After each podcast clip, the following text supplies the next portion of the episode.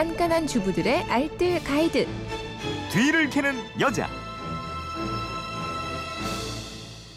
네, 살림의 고수로 만들어 드립니다. 뒤를 캐는 여자 오늘도 곽지연 리포터와 함께합니다. 어서 오세요. 네, 안녕하세요. 난 내가 원하는 거면 뭐든지 할 수 있어. 남편이 아직 그러죠? 아, 절대 안 그러죠. 몇 년 전 말씀을. 아 단호하십니다. 네. 자 게시판으로 조석하님이 올려주신 글인데요. 2년 전 인터넷 쇼핑으로 가디건을 구매했는데 기름 냄새가 나서 그 세탁하는 봉투 꺼내서 환기되고 이랬는데 아직도 냄새가 빠지질 않았는데 또 반품기일도 지나서 반품도 못 합니다. 기름 냄새 이거 이거 어떻게 해야 됩니까? 이거 뺄 수 있어요? 오래된 것 같은데. 새옷 증후군이라고 들어보셨어요? 그 새- 집증후군하고 같은 거, 네, 네, 증후군. 맞습니다. 새 옷이 생각만큼 깨끗하지가 않아요. 아. 하나의 옷을 만들기 위해서는 많은 제조 공정이 들어가고요. 또 그 안에서 각종 첨가물, 화학 물질이 들어가서 석유 냄새가 나곤 하거든요. 네. 뭐 예를 들어서 옷의 구김을 방지하거나 정전기를 막고 염색 잘 되도록 가공하고요.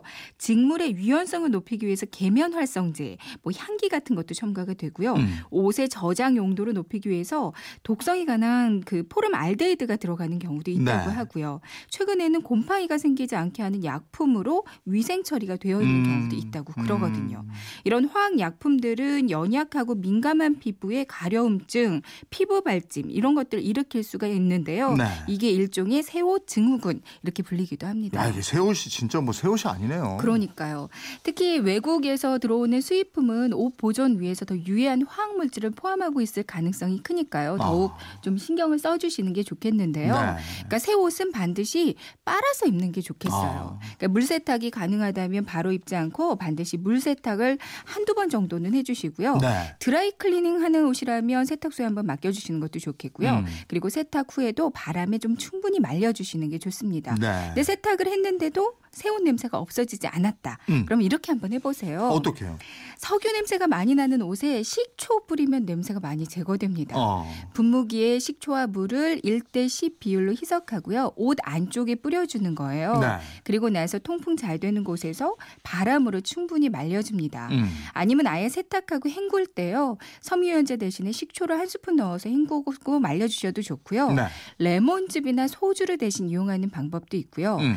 드라이기 더운 바람을 이용하셔도 좋아요. 음. 이 냄새나는 새 옷에다가 구석구석 뜨거운 바람을 쐬주고요. 5분에서 10분 정도 통풍 잘 되는 곳에 걸어줘서 열기를 식혀줘요. 네.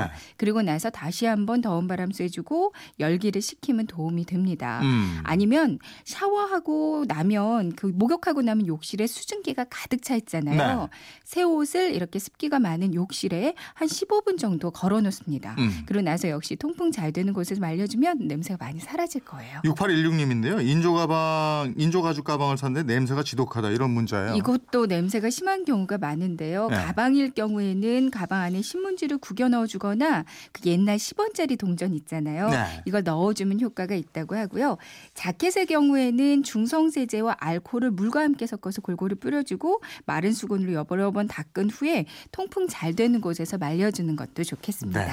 애, 아이들 옷장이나 가구 이런 것도 냄새 나는 것도 있고 그러니까요. 어, 그런 거 빼는 것도 네, 중요하겠더라고요. 애들 옷은 물려 입는 게 가장 좋겠죠. 맞아 맞아. 예. 자 뒤를 캐는 여자 곽지연 리포터였습니다. 고맙습니다. 네, 고맙습니다.